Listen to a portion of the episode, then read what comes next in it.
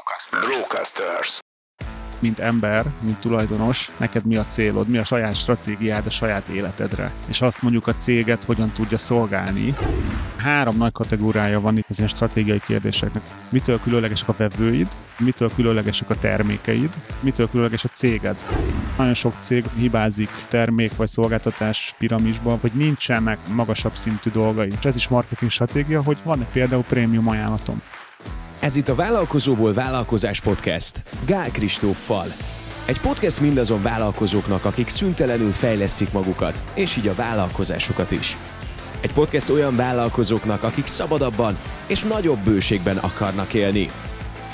Olyan vállalkozóknak, akik végre egyről a kettőre lépnének.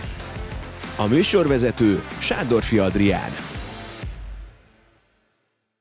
Sziasztok, ez itt a Vállalkozóba Vállalkozás Podcast legújabb epizódja. Gál Kristóffal. Szia Kristóf! Sziasztok! Én pedig Sándorfi Adrián vagyok, és köszöntünk titeket itt a podcastben. Kristóf felét fordulok, marketing stratégiáról fogunk beszélgetni kicsit ilyen nagyobb vonalakban, hogy jobban megértsük ezt a kifejezést, hogy általában, hogy, hogy mit jelent az emberek számára, a vállalkozások számára, mitől lesz sikeres egy marketing stratégia, milyen elemei vannak, mik azok az elemei, amik kicsit túlmutatnak azon, ami, ami mondjuk a kányolcnak az elemei, amiről már rengeteget beszélgettünk, de mégis hozzátartoznak a marketinghez vagy a sikeres eladáshoz.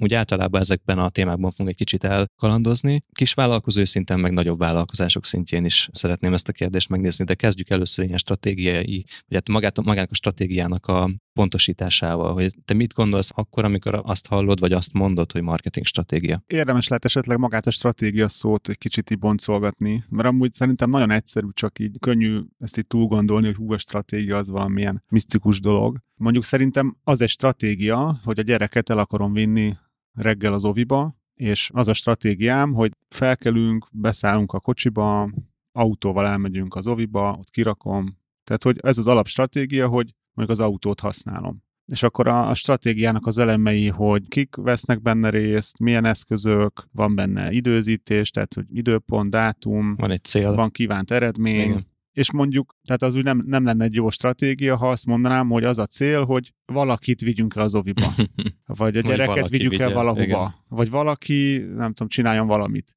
Tehát, hogy ez így, ez így nagyon szerintem érthető. És akkor a marketing stratégia az talán azt jelenti, és azért mondom, hogy talán, mert hogy erre szerintem nincs egy ilyen egyetemes megfogalmazás. Talán a marketing stratégia azt jelenti, hogy, hogy a cég marketing céljait tehát mondjuk az ismertségét, a termékekkel kapcsolatos dolgait, az árait, kívánt eredményt, ezt így valahogy megfogalmazzuk, és ez talán a marketing stratégia. Milyen kívánt eredmények lehetnek általában? Mi az, ami egy marketing stratégia által elérhető eredmény? Itt ugye már be kell, hogy vezessük szerintem az időzítés részét. Tehát, hogy mondjuk ez az éves marketing stratégiánk, vagy a havi, vagy mondjuk egy ilyen hosszú távú tíz éves, tehát szerintem más így a, a nézőpont.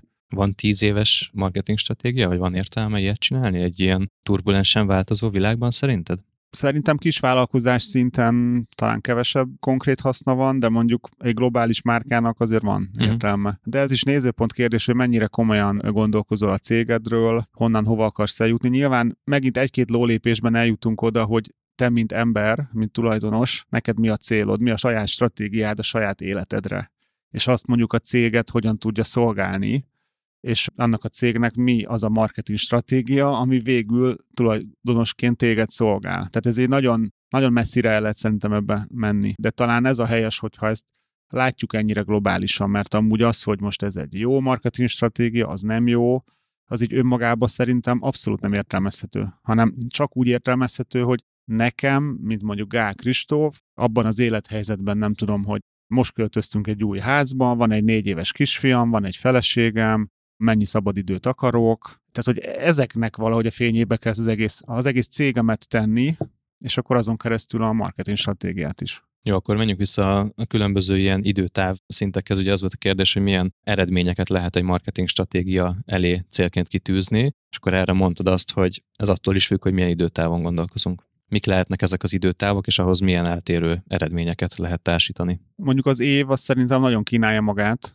hogy egy-egy évnek mi a stratégiája, nem feltétlen naptári év, tehát le, most ugye július van, lehet, hogy a, mostantól a következő júliusig mi a stratégiánk, ez ugye változhat, tehát lehet, hogy az egyik, és mondok egy példát, az lehet egy marketing stratégiai cél, szerintem, hogy most ügyfélszámot akarunk növelni. Vagy lehet az egy marketing stratégiai cél, hogy azt akarjuk, hogy legyünk ismertek a piacon, vagy mondjuk be akarunk törni egy új piacra. Tehát, hogy én nem vagyok egy ilyen marketing stratégiai szakértő, én elméleti szinten így nem biztos, hogy mindig korrekt, amit mondok. De amikor azt mondod, hogy be akarunk törni egy új piacra, több ember ismerje a márkát, legyen több ügyfelünk, ezek úgy általában olyan dolgok, hogy úgy mindenki akarja. Vagy, tehát amikor egy éven belül így ránézünk, hogy mit akarunk a vállalkozásunkkal elérni, akkor valószínűleg ez a három dolog, és még lehet, hogy egy több egyéb más termékbevezetés, employer branding, egy csomó minden így megjelenik, hogy ezeket én mind akarom. Akkor ezt a rengeteg célt, ezt az egyéves stratégiába szerinted be lehet építeni, vagy pedig inkább azt mondjuk, hogy a következő egy évre válasszunk egy fókuszterületet? Ez nagyon jó és érdekes kérdés, és itt megint egy-két lólépésben eljutunk az ilyen személyiség. Ugye az a vállalkozói méret, ahol szerintem én releváns vagyok, ez a kis mikro és kis vállalkozások. Tehát most egy, egy közép vagy egy nagy vállalkozásban nem vagyok hiteles. Hogy Akkor beszéljünk erről a nagyságrendről. A mi méretünkben nagyon jellemző a túlpörgetés szerintem. Túlvállalás, hogy túl sokat akarok túl gyorsan. Ugye van egy ilyen, ilyen régebb, vagy legalábbis én régen, régóta hallom már ezt a mondást, hogy az ember általában túlbecsüli azt, hogy mit tud elérni egy év alatt, azt meg általában alulbecsüli, hogy mit tud elérni 5-10, tehát hogy több év alatt.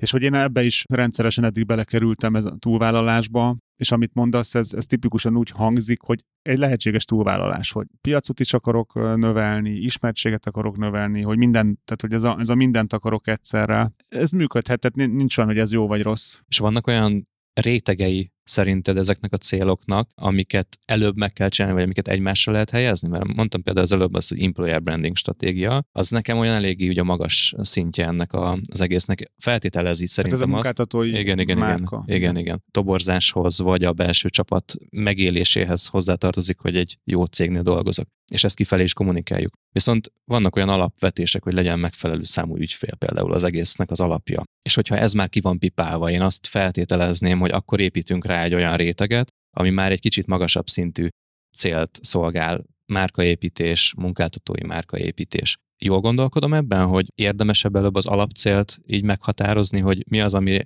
tehát ahhoz, hogy elérjük azt, ami egyébként a vállalkozónak is a hosszú távú célja, akkor először ezeket a rétegeket is le is lehetne tisztázni, hogy mi van az egésznek a legalján, mi a legfontosabb cél. Szerintem nagyon fontos, hogy kisvállalkozásokról beszélünk, ahol a tulajdonos vagy a vállalkozó ugye közel van a céghez nagyon, vagy hát a, a része, vagy szinte akár nem is lehet szétválasztani. És itt az, hogy mondjuk milyen munkáltatói márkát akarsz, az, az valószínűleg belőled fakad, hogy te milyen ember vagy. Mik az alapértékeid, mi az, ami téged motivál, mi az, ami neked fontos.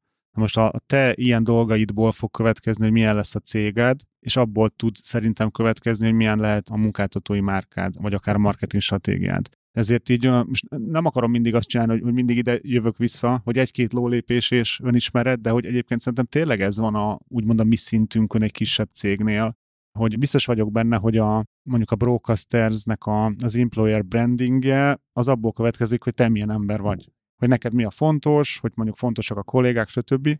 És emiatt szerintem ezt így nem lehet nagyon ilyen izoláltan kezelni, hogy na most akkor álljunk neki a, az employer brandingnek, és egyébként szerintem nagyon könnyű ezt túl is, hogy fú, ezt majd akkor helyre tesszük, ha nem tudom, mit helyre tettünk, de hát valószínűleg most is meg tudod mondani, ha, ha, ha ráteszel fókuszt, meg más is meg tudja mondani, hogy az ő cégem miért jó munkahely. Ha mondjuk nem tudja megmondani, az kérdéseket vet fel de hogy biztos meg tudja mindenki mondani, hogy szerintem miért jó nála dolgozni. Hogy most sokat lehet keresni, hogy jók az eszközök, hogy figyelünk az emberekre, stb. stb. És akkor ezt egyszerűen csak el kell kezdeni igazából a, a Facebook oldalunkon kiposztolni, meg csinálni róla videót, kiírni a weboldalra, feltenni képeket, tehát hogy nem, szerintem nem egy olyan nagy dolog ez, mint amit talán gondoljuk. Kicsit azt akartam még így kihámozni ebből a kérdésből, hogy jelenthet-e az egy magasabb rendű prioritást egy kis vállalkozás életében, hogy hozzon létre egy olyan marketinget, amivel biztosan tudja kontrollálni, vagy legalábbis megvan az az élménye, hogy kontrollálja azt, hogy mikor mennyi ügyfelet szeretne szerezni. Ugye azért azt tudjuk, hogy ha működik az alapkommunikáció, megjelenik a hetente egy blog, megy ki a hírlevél, van social media kommunikáció, megjelennek a podcastek, videók, stb., akkor utána van egy bizonyos pont, amikor már akár a hirdetési büdzsék, vagy akár a megjelenő anyagoknak, tartalmaknak a számával, vagy a szerzett leadeknek a számával fel lehet skálázni azt, hogy végeredményben hány megrendelés fog érkezni. De ide nagyon kevesen jutnak el szerintem, hogy egy ilyen jól működő rendszerük legyen a marketingben, és akkor van ez az élmény szerintem, hogy ha ez nem megy, akkor kezdjünk el más irányokba próbálkozni marketingben, de hogy egyetértesz azzal az állításommal, és akkor ezt így nyíltan neked szegezem, hogy egy marketing stratégiának az lenne az egyik ilyen alappillére és az első rétege, hogy azt oldjuk meg, hogy kiszámítható legyen az ügyfélszerzésünk. Marketingesek kedvenc válasza, attól függ. Tehát, hogyha nekünk ügyfelekre van, új ügyfelekre van szükségünk, mert különben nem tudom, bedől a cég, akkor igen, azt elérni, hogy stabilan szerezzünk ügyfeleket, akkor az top-top-top prioritás. De ha mondjuk, nem tudom, van ezer ügyfelünk, és igazából most épp úgy állunk, hogy nem tudnánk többet kiszolgálni, akkor az a top prioritás, hogy nem tudom, hogy tudjuk növelni az árésünket, vagy hogy tudjuk az árunkat növelni. Tehát ez nem szeretem, hogy nagyon sokszor erre futok ki, de hogy kénytelen vagyok azt mondani, hogy attól függ. Hát nincsen két ugyanolyan cég, Igen. és pláne ezt az egészet nem lehet egy egészen nagy masszára, tömegekre érvényesnek eh, tekinteni. Az én tapasztalatom azért nagyon sokszor az, hogy általában a legtöbb vállalkozó azért szeretne több pénzt keresni, és szeretne egy a mostaninál egy egyen nagyobb vállalkozást csinálni, vagy egyel több pénzt keresni, vagy egy nagyságrendel. Ezért mondtam ezt, hogy ez a, az egyik ilyen alappillér, amit szerintem érdemes megcsinálni, és nem csinálnak meg a vállalkozások. Fogunk majd egy másik részben beszélgetni arról, hogy miért nem csinálják meg ezeket, de majd ez egy következő epizódunk lesz.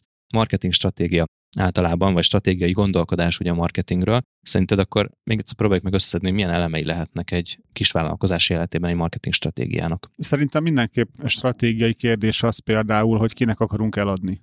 Ugye a K8 módszertanunknak ez az első modulja, hogy mi az a néhány alapkérdés, amit meg kell válaszolni, és az mindenképp egy ilyen kérdés, hogy kinek akarunk eladni, és ezen keresztül eljutunk oda, hogy mondjuk akiknek el akarunk adni, ők mitől különlegesek. Mitől különleges a viselkedésük, a gondolkodásuk, a motivációjuk, és itt nem, nem úgy értem a különlegeset, hogy így valamilyen extra, hanem hogy hogyan tudjuk megkülönböztetni mhm. mondjuk uh-huh. a, a tömegektől. Mert hogyha meg tudjuk őket különböztetni, akkor tudjuk azt, hogy milyen szokásaik vannak, mire mondanak igent, mire reagálnak, erre gondolsz? Igen, igen, igen. Tehát igen. ezt akkor, hogyha pontosan értjük azt, hogy kinek akarunk eladni, és ők milyenek, leegyszerűsítve azt, amit mondtál, akkor tudunk jó hirdetés szöveget írni, akkor tudunk egy blogcikket írni, akkor tudjuk a szolgáltatásainkat olyan irányba fejleszteni, hogy az nekik jó legyen. Igen, mik mondjuk a félelmeik. Most egy konkrét példát mondok, volt nemrég egy konzultációm, felszámolás témában, tehát cégek felszámolásával és e körül tevékenykedő cég. Ott egy reális szituáció, hogyha mondjuk a cégedet elkezdik felszámolni, vagy egy felszámolási eljárást indítanak,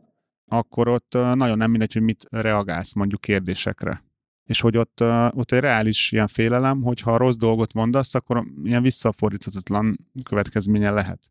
És ott például, ha ezt tudjuk, hogy a, a mi vevőink fejébe van egy ilyen félelem, hogy csak nehogy valami rossz dolgot mondjak, akkor ezt anélkül, hogy manipulálnád, vagy hogy olyan rossz értelemben használnád, nagyon könnyű rá egy jó marketing kommunikációt csinálni. Tehát, hogy ezért nagyon fontos, hogy értsd, hogy a vevőid fejében mi van. Milyen érzelmek vannak, nem csak a félelem, hanem Igen. hogy mik azok az érzelmi dolgok, amik úgy igazán megmozgatják őket belülről, de persze a félelmek azért ennek az egyik ilyen legjobb Ugye két eszköze. fő van, mitől félünk, és mire vágyunk. És hogy a, ugye az is egy ilyen eléggé alapján felvetés, hogy a félelem az erősebb. Tehát, hogy a, a mitől félek, az, az mindig könnyebb megfogni, mint hogy mire vágyom, mert hogy a valaminek az elkerülése, nehogy baj legyen, akármi. Erre tehát erre jobban reagálnak az emberek bizonyos értelme. És hogyha a vállalkozásunknak nem annyira ez a félelem oldala van, vagy tehát a szolgáltatásunk nem annyira elégít ki ilyenfajta félelmeket, vagy old meg ilyen félelmeket, akkor menjünk a vágyak felől, hogy mit szeretnének elérni az ügyfeleink? Igen, tehát ugye ugyanazt nézzük, az egy a félelem oldaláról attól félek, hogy nem leszek elég jó apa, vagy az, hogy szeretnék jobb apa lenni.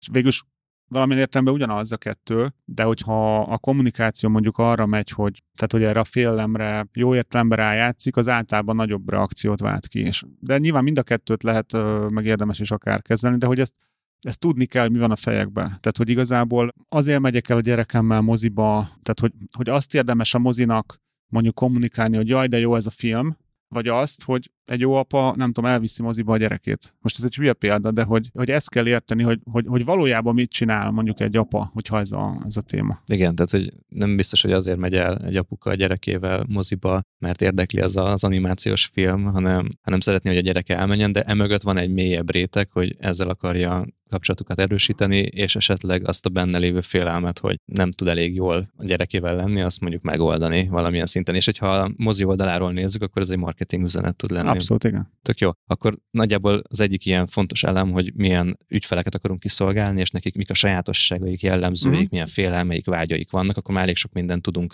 a célcsoportunkról. Hogyan tovább? Tehát igazából én három tehát a K8-ban van hat kérdés, meg ezt százféleképp meg lehet beszélni. Szerintem három nagy kategóriája van itt a az ilyen stratégiai kérdéseknek. Az egyik, hogy mitől különlegesek a vevőid, ugye erről kicsit beszéltünk eddig, aztán van az, hogy mitől különlegesek a termékeid, ez is egy ilyen fontos réteg, és ugye a harmadik, ami ugye a másodikkal összefügg, hogy mitől különleges a céged úgy általában. Igazából ez a három ilyen fő kérdéskör, amit szerintem a, így a marketingednek, vagy a marketing stratégiádnak meg kell válaszolnia, Különben nagyon könnyen abban a helyzetben leszel, hogy te vagy a 10-ből, 100-ból, 1000-ből egy cég, aki ugyanazt mondja, mint a többiek, vagy talán rossz, gyengébbet mond, és hogyha ki tudsz választani egy jó piacot, és arra te tudsz adni egy jó választ, akkor egyszer minden sokkal könnyebb lesz. Ez a lényeg ennek. És itt a termékek szintjén arra is gondolsz, amikor már marketing stratégiáról beszélünk, hogy termékfejlesztésre is figyelünk, tehát hogy úgy alakítjuk, fejlesztjük tovább a termékünket, hogy az marketing szempontból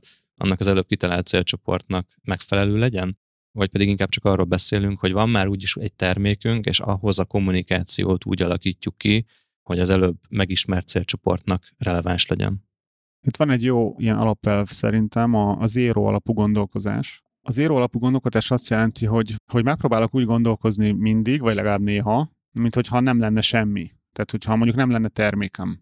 Hát, hogyha van egy valamilyen termékem, és állandóan az az kiindulási alap, hogy ez a termékem, akkor könnyen lehet, hogy nem veszem azt észre, hogy nem erre a termékre lenne szükség.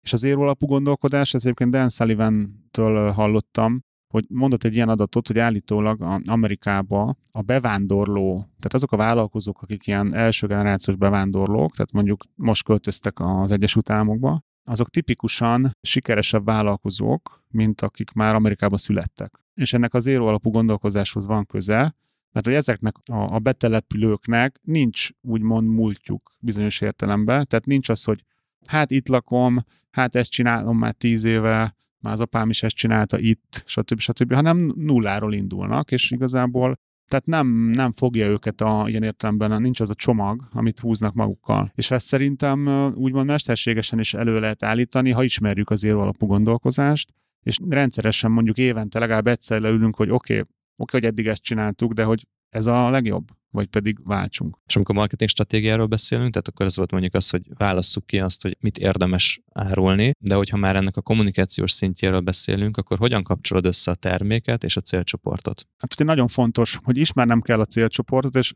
ugye itt az az alapvetés ebben, hogy van egy torta, amiből el akarok venni egy részt. És itt az a kérdés, hogy, a, hogy egy mekkora tortának egy mekkora arányú részét veszem ki.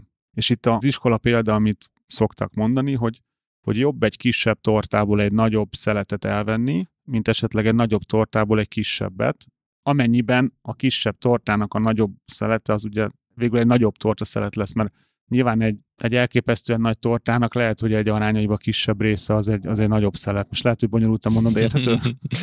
Nagyjából értem, igen. Eznek meg kell találni az optimumát, hogy egy akkora tortát válasszak ki, tehát egy akkora piacot, egy akkora célcsoportot válasszak, amit relatíve olcsón, vagy relatíve könnyen el tudok érni. Mert hogyha azt mondom, hogy minden magyar ember a célcsoportom, akkor az mondjuk 10 millió ember, most 10 millió embert elérni azért az elég combos mondjuk költségbe, meg nem is hatékony, stb. De azt mondom, hogy ha már csak azt mondom, hogy a nem tudom, a 20 és 30 év közötti magyar férfiak, ami amúgy egy nem a legjobb célzás, de már is mondjuk lehet, hogy csak 200 ezer emberről beszélek. Legyen elég kicsi a célzásom ahhoz, hogy könnyű legyen őket elérni, viszont legyen elég nagy ahhoz, hogy meg tudjak belőle élni. Mert hogyha leszűkítem, hogy a célcsoportom az a Gál Kristóf nevű 40 és 43 év közötti magyar férfiak, akkor abból nem lesz olyan sok. Oké, okay, és akkor a termék végülis hogy kapcsolódik ehhez? Tehát, hogyha tudod azt, hogy mekkora tortából mekkora szeletet akarsz, ez a szelet ez segít eltartani téged, vagy elérni a pénzügyi céljaidat. És ez gyakorlatilag ugye azt jelenti, hogy van elég vevő, és meg tudja, és meg is akarja venni azt, amit mi eladunk. De akkor mondjuk már, amikor már a marketing stratégiáról beszélünk, a termék hogy jön be a képbe, hogy hogyan építed be azt, hogy az az ember, aki, akit te kiválasztottál, ő meg is vegye azt a terméket. Hát ez nagyon kell ismernem a célcsoportot, hogy tudjam, hogy mire vágyik, vagy mi az, amivel meg tudom oldani egy problémáját, és nyilván ezt meg is kell tudnom neki mutatni. Mondok egy példát, amin, amin mi gondolkozunk. Most mi gondolkozunk egy olyanon, hogy, hogy van egy olyan rétege a vállalkozóknak, aki szívesen csinálná magának a marketinget. Vagy még nincs pénze kiszervezni, vagy nem tudja elengedni, tehát ez is egy tök reális, hogy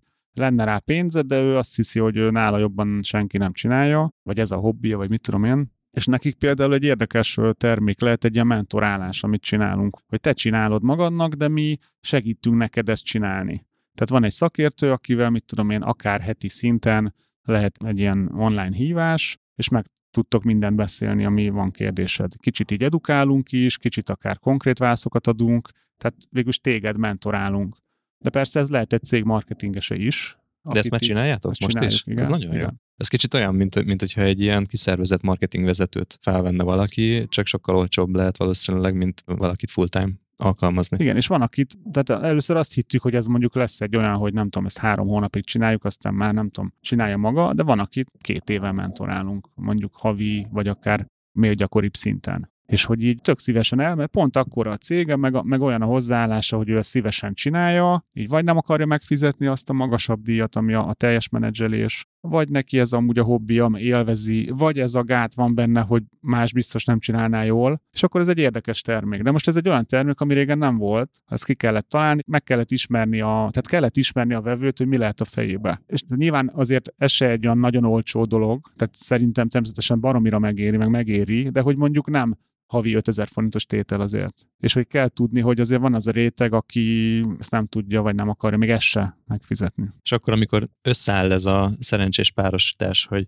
van egy megismert célközönségünk, neki tényleg van szüksége arra a termékre, amit a második kérdéskörben lefejlesztettünk, legyártattunk, árulunk, akkor jön már az, hogy valójában használjuk azokat a taktikai elemeket, amik viszont eljutatják ennek a hírét ehhez a célközönséghez, ugye? Tehát amikor mondjuk a, van a könyved, amiben a legutolsó könyved az online marketing cégvezetőknek, az rengeteg ilyen, ilyen lépést ír le, de hogy, hogy ez az alap, hogy megvan a, a termékünk, megvan a célcsoportunk hozzá, és elkezdjük használni ezeket az eszközöket, hogy végeredményben el is juttassuk pont annak a célcsoportnak pont azt a terméket, pont azzal a kommunikációval, ami stratégiai szinten értünk, hogy milyen félelmeket, milyen vágyakat, milyen problémákat old meg, maga a termék, ugye? Tehát akkor innen lépünk át majd a taktikai szintre. Egy nagyon fontos kérdés még például az árazás. Erről hallottam még, hát ez nagyon régen hallottam, de nagyon érdekes, és sokszor mesélem, mert szerintem nagyon jó példa, hogy Amerikába be akartak vezetni egy porcelán márkát. Tehát ilyen, mit tudom, edények, ilyesmi, váza. És bevezették, és abszolút nem ment. Tehát szinte egyáltalán nem vették. És akkor elkezdtek ezen gondolkozni, mert megbíztak gondolom marketing tanácsadókat, hogy mit kéne csinálni, és az lett a végkövetkeztetés, hogy túl olcsó. Hogy miért vesznek az emberek porcelánt, vagy az a célcsoport, akinek, akit kinéztek, miért vesz porcelánt? Hát azért, hogy villancson vele, hogy úgy érezze, hogy ez egy jó befektetés, mit tudom én, és egyszerűen az túl olcsó volt, és azt gondolták az amerikaiak, hogy ez vagy biztos nem jó, vagy legalábbis nem alkalmas arra, hogy villancsak vele. És lehet, hogy nem is igaz a sztori, tök mindegy, de hogy, hogy, hogy ez egy reális dolog, hogy azt hiszem megduplázták az árát, vagy megháromszorozták, és elkezdett menni. És ez, hogy végig gondoljuk, tényleg lehet, hogy én mondjuk, vagy te, vagy mi nem vagyunk ebben a helyzetben, de hogy ez egy, ez egy reális dolog, hogyha mondjuk egy Porsche nem kerülne annyiba, amennyibe, akkor lehet, hogy nem vágyna rá annyi ember, mert akkor mindenkinek lenne porsche és akkor nem olyan menő, hogy nekem is van porsche Nyilván most ez egy ilyen ez egy extrém szitu. Ez egy extrém szitu, de, de az, hogy hogyan árazol, az, az abszolút nem egy ilyen technikai kérdés szerintem, hogy így fú, milyen árat írjunk, és akkor, akkor legyen az az ár, hogy 99.999 forint, és akkor fú, ez egy ilyen nagy trükk, hogy azt hiszik, hogy nem 100 ezer. De nem, nem ez az árazás, hanem az, hogy az ár az egyébként kommunikál is, mert van egy, ez még ilyen retorika tanulmányaim során, ilyen különböző érvelés technikákat, meg ilyen nagyon ősi ilyen összefüggéseket tanultunk, amit még már az ókori ilyen görögök is leírtak. hogy például ami drágább, az jobb. És ez egy kicsit hülye hangzik, hogy ez egy ilyen ősi dolog, mert ugye, hogy ár olyan nagyon ősi nem lehet, mert az ősembernél nem voltak árak. Pár ezer éves probléma azért. De, de hogy, hogy az bennünk van, hogy ami drágább, az biztos jobb.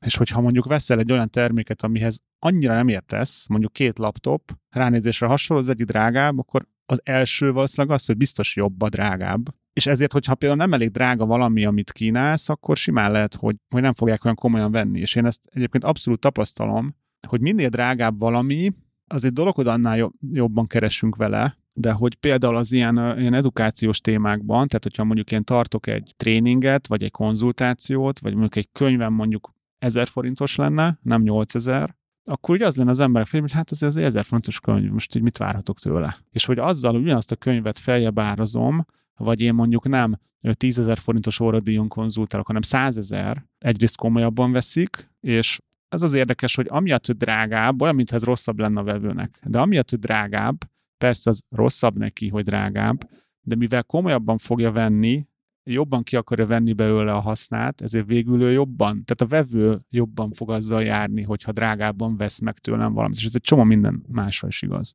Azért sok kereskedő is szerintem így felkapja a fejét erre, amit mondasz, hogy sokan olyan termékeket árulnak, ami nagyon jól összehasonlítható a piacon. Akár mondtad a laptopot is, hogy egy bizonyos márkának van egy árszínvonala, ami valamennyire eltér különböző kereskedőknél, akciózzák, meg stb., de hogy azért mégiscsak egy ilyen nagyságrenden belül kell maradni, akkor ők kiesnek a, az árazás stratégiai szintjéből? A kereskedőnél azért más az árazás, mert ott tényleg kell igazodni valamennyire a piachoz, de azt nagyon fontos szerintem fejben megugrani, és végül is ez is abszolút marketing stratégia, hogy te egy ennedik kereskedő akarsz lenni, aki ugyanazt árulja, mint a többiek, és akkor ha egy forinttal olcsóbb vagy, akkor te nyersz, vagy pedig azt mondod, hogy valószínűleg van a vevőknek, ugye Pareto elv az mindig tud valamit tanítani. Biztos van a vevőidnek egy olyan 20%-a, aki hajlandó lenne valami pluszt fizetni hiába ugyanazt a doboz gyufát veszed meg, lenne olyan, aki fizetne azért, hogy szebben van becsomagolva, akár nem tudom, lehet, hogy át van csomagolva, vagy hogy, hogy hát te házhoz szállítod, vagy hogy te gyorsabban szállítod házhoz, vagy hogy te jobb garanciát adsz hozzá, te jobb termékleírást adsz hozzá, te egy olyan kereskedő cég vagy, aminek van egy olyan brandje, hogyha tőled vásárolok, akkor jobb embernek érzem magam. Most ez mindegy, hogy igaz-e, de hogy ez egyszerűen létezik, hogy én itt vásárolok. Én mondjuk biztos vagyok benne, hogy van ilyen, hogy valaki Aldis, meg Lidlös, vagy Tesco-s. Hogy igazából ugyanazt veszi, de hogy valamiért van a fejébe egy ilyen, hogy egy ilyen márka identitás például ezzel kapcsolatban. El is érünk akkor a márkaépítés fontosságához, igen, hogy az igen. mennyire sokat számít. Most az előző példánál az jutott eszembe, hogy vannak ezek az aranyozott iPhone-ok, meg aranyozott telefonok, hogy meg gyémántal, meg mindenféle kirakják, és valójában a, ugyanúgy iPhone-t árulnak, de van egy olyan hozzáadott extra, ami nem is olyan kicsi, ami leszűkíti, hogy mondjuk a társadalomnak a 1-2-3 százaléka lesz potenciális vevő, tehát a, a torta azért ilyen szempontból egy kicsit máshogy alakul, viszont sokszoros áron tudják eladni, meg sokkal kevésbé összehasonlítható. Vagy vannak az arab sejek, akik már nem tudnak magukkal mit kezdeni, és hogy nem vették meg ugyanazt a Rolls Royce-t, mint a másik arab, hanem ő a gyémántal kirakott Rolls, vagy a gyémánt felnis Rolls Royce-t akar. Ez ugye a párétójának a párétója, hogy, hogy mindig van Ugye van ez a ugye 20-80 az a Pareto, hogy a mondjuk a vevőid 20%-a generálja mondjuk a profitot 80%-át, de ebben van még egy Pareto, tehát ugye a 20% 20% az ugye 4%, a 80% 80% az 64, tehát van egy ilyen 4-64 is, nem tudom még így fejbe követhető-e. Igen. Ugye azt jelenti, hogy van a vevőidnek egy olyan 4%-a, ami mondjuk valószínűleg a profitot 64%-át adja vagy mondjuk a vevőidnek van egy 4%-a, ami a problémák 64%-át generálja, hogy mondjuk igen, a másik igen, oldalon. Igen, igen. És valószínűleg ebbe is van még egy, tehát hogy mindig van följebb, és nagyon sok cég ott például szerintem hibázik így termék vagy szolgáltatás piramisba vagy skálába, hogy nincsenek magasabb szintű dolgai. Tehát, hogy nincs valami, ami drágább, ami a legjobb, amit pont egyébként lehet, hogy a legjobb vevők vennének meg, mert nem is gondolkoznak ezen. És ez is marketing stratégia, hogy van-e például prémium ajánlatom? Akkor az is marketing stratégia egyrészt, hogy mit árulok, és hogy milyen áron árulom. Tehát akkor ez, ez már nem csak kereskedelmi kérdés, hanem amikor mondjuk egy marketing stratégiát összerak valaki, akkor ezt, ezeket is el kell döntenie, meg ki kell találnia, hogy annak a célcsoportnak, amit megcélzott, annak mit milyen áron tud eladni. Meg hogy kinek mi az érték? Mert most voltunk Krétán egy picit pihenni, és ott egy tipikus ilyen tengerparti, mit tudom én, kisváros, és ott vannak ezek a sétáló utcák és minden sarkon van egy, egy, egy bolt, egy ilyen közért, ahol nem tudom, vehez dobozos kólát. És érdekes, hogy azt figyeltem, hogy így a, a dobozos kóla ilyen indexet csináltam így fejbe, hogy hol mennyibe kerül mondjuk a körülbelül egy euró volt átlagosan egy dobozos kóla, de van, ahol mondjuk 300 méteres körzeten belül mondjuk volt, ahol 80 cent a kóla, és van, ahol mondjuk 1,2 euró. Ez az elég durva, tehát ilyen 50 kal drágább, ha úgy nézed. És azon gondolkoztam, hogy vajon mi lehet a fejükbe a boltosoknak, hogy ezt miért csinálják. És akkor így, így nem fejtettem meg, de hogy valószínűleg az lehet, hogy ott a turistáknak van egy olyan réteg, aki egy métert nem akar menni, és szívesebben megveszi, mert nem is érdekli az ár igazából, de ha már két utcával beljebb vagy, akkor már más. De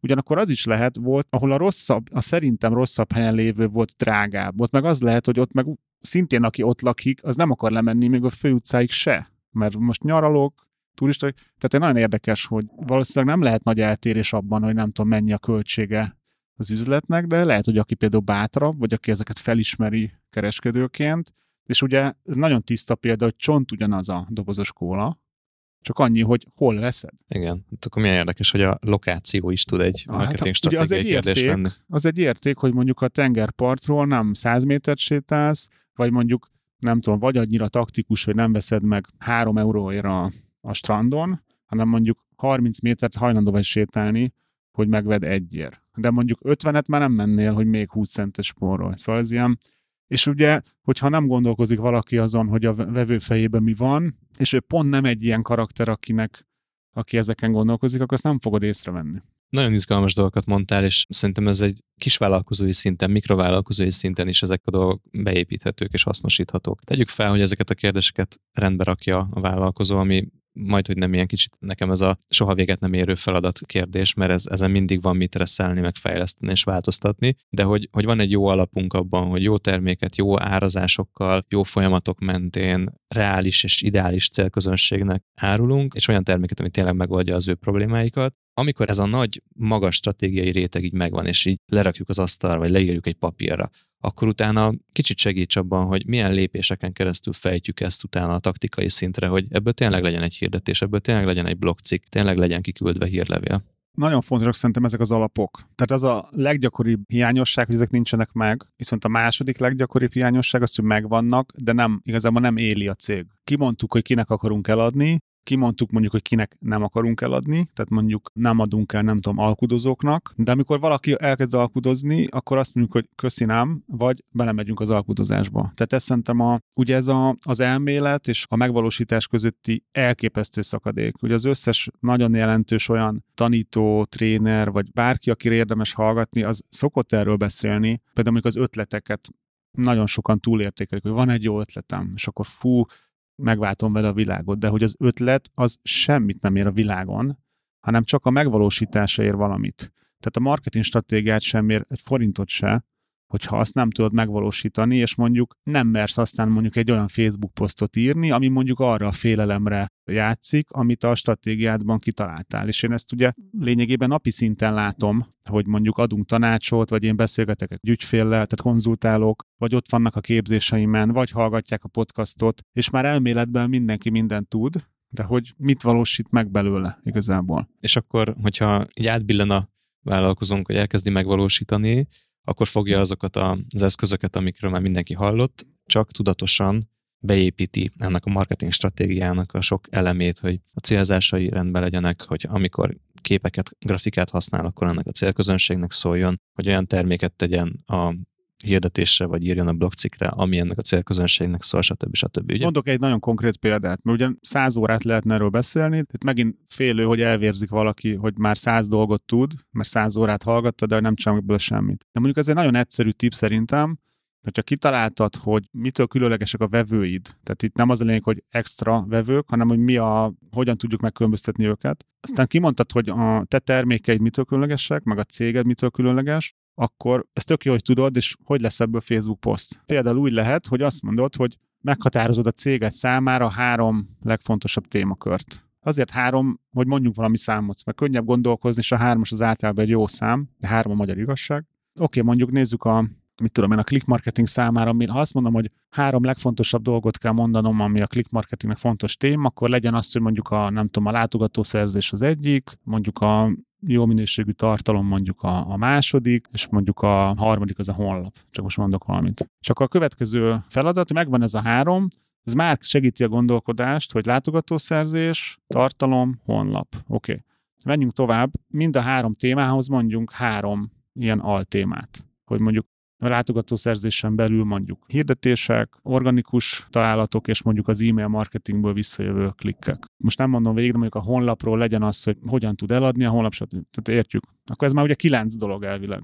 Háromszor három. És akkor még egy szintet megyünk, mondjuk mindegyik ilyen altémához három konkrét tartalom címet. Tehát azt mondom, hogy ugye látogatószerzés az fő téma, az egyik altémája az a hirdetések, és akkor ennek mondjuk három konkrét jelent. Mondjuk legyen az, hogy mennyit érdemes költeni online hirdetésekre. Ez már egy konkrét tartalom lehet, mondjuk egy blogbejegyzés. Vagy mondjuk érdemes-e a Facebookon hirdetni. Most nem mondom végez, mert ugye 27 Igen. írás lenne, és ha ezt a kis játékot végigjátszod, akkor szerintem a leg, kb. a leglaikusabb, vagy marketing szempontból a leglaikusabb vállalkozó is, tehát meg tud szülni 27 témát, amiről viszont már fog tudni írni, és akkor a következő lépcsőfok az, hogy maradjon ebben a 3x3x3-as mezőn, mert hogy ő maga egy ilyen gondolkodási folyamatban azt szülte meg, hogy neki ez a top téma. És amikor jönne az a 87. ötlet, hogy de jó pofa lenne írni arról, hogy nem tudom mi, aminek semmi köze a fókuszához,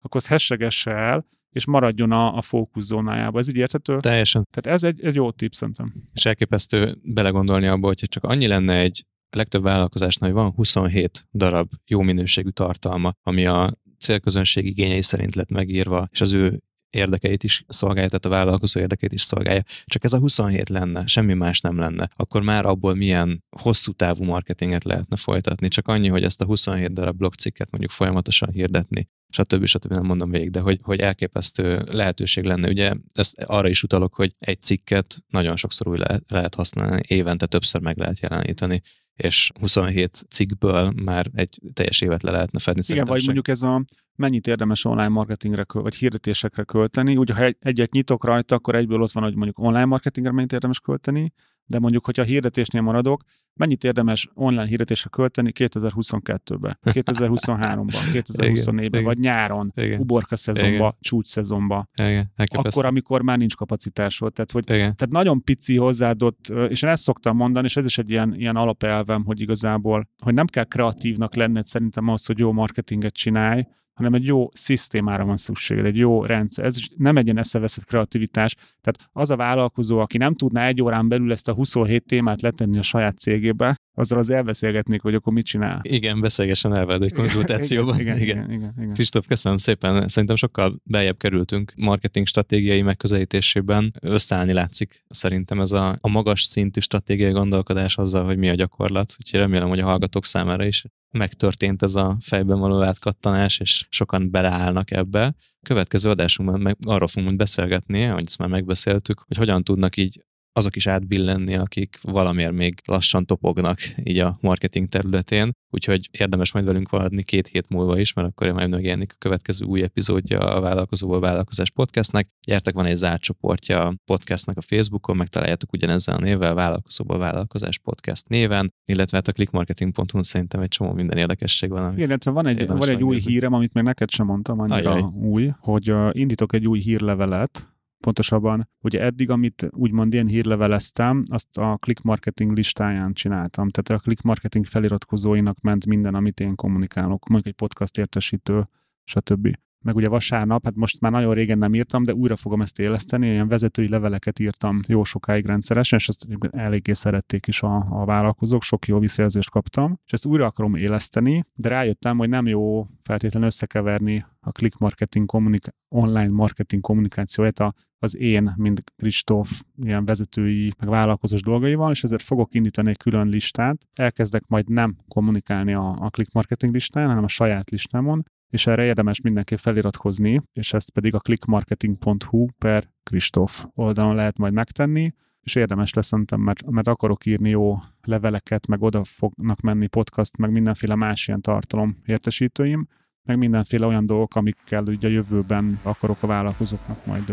minél többet segíteni. Jó, Kristóf, én erre fel fogok iratkozni, úgyhogy a hallgatókkal pedig ott találkozunk az clickmarketing.hu per Kristóf. Kedves hallgatók, köszönjük szépen, hogy velünk voltatok. Sziasztok! Sziasztok! Ez volt a Vállalkozóból Vállalkozás Podcast Gál Kristóffal és Sándorfi Adriánnal. További epizódokért és tartalmakért kövess Gál Kristófot a Facebookon, de megtalálsz minket a Spotify-on, az Apple és a Google Podcast appokban, a Soundcloud-on és a további podcast platformokon is. Hamarosan egy újabb epizóddal érkezünk. Brocasters.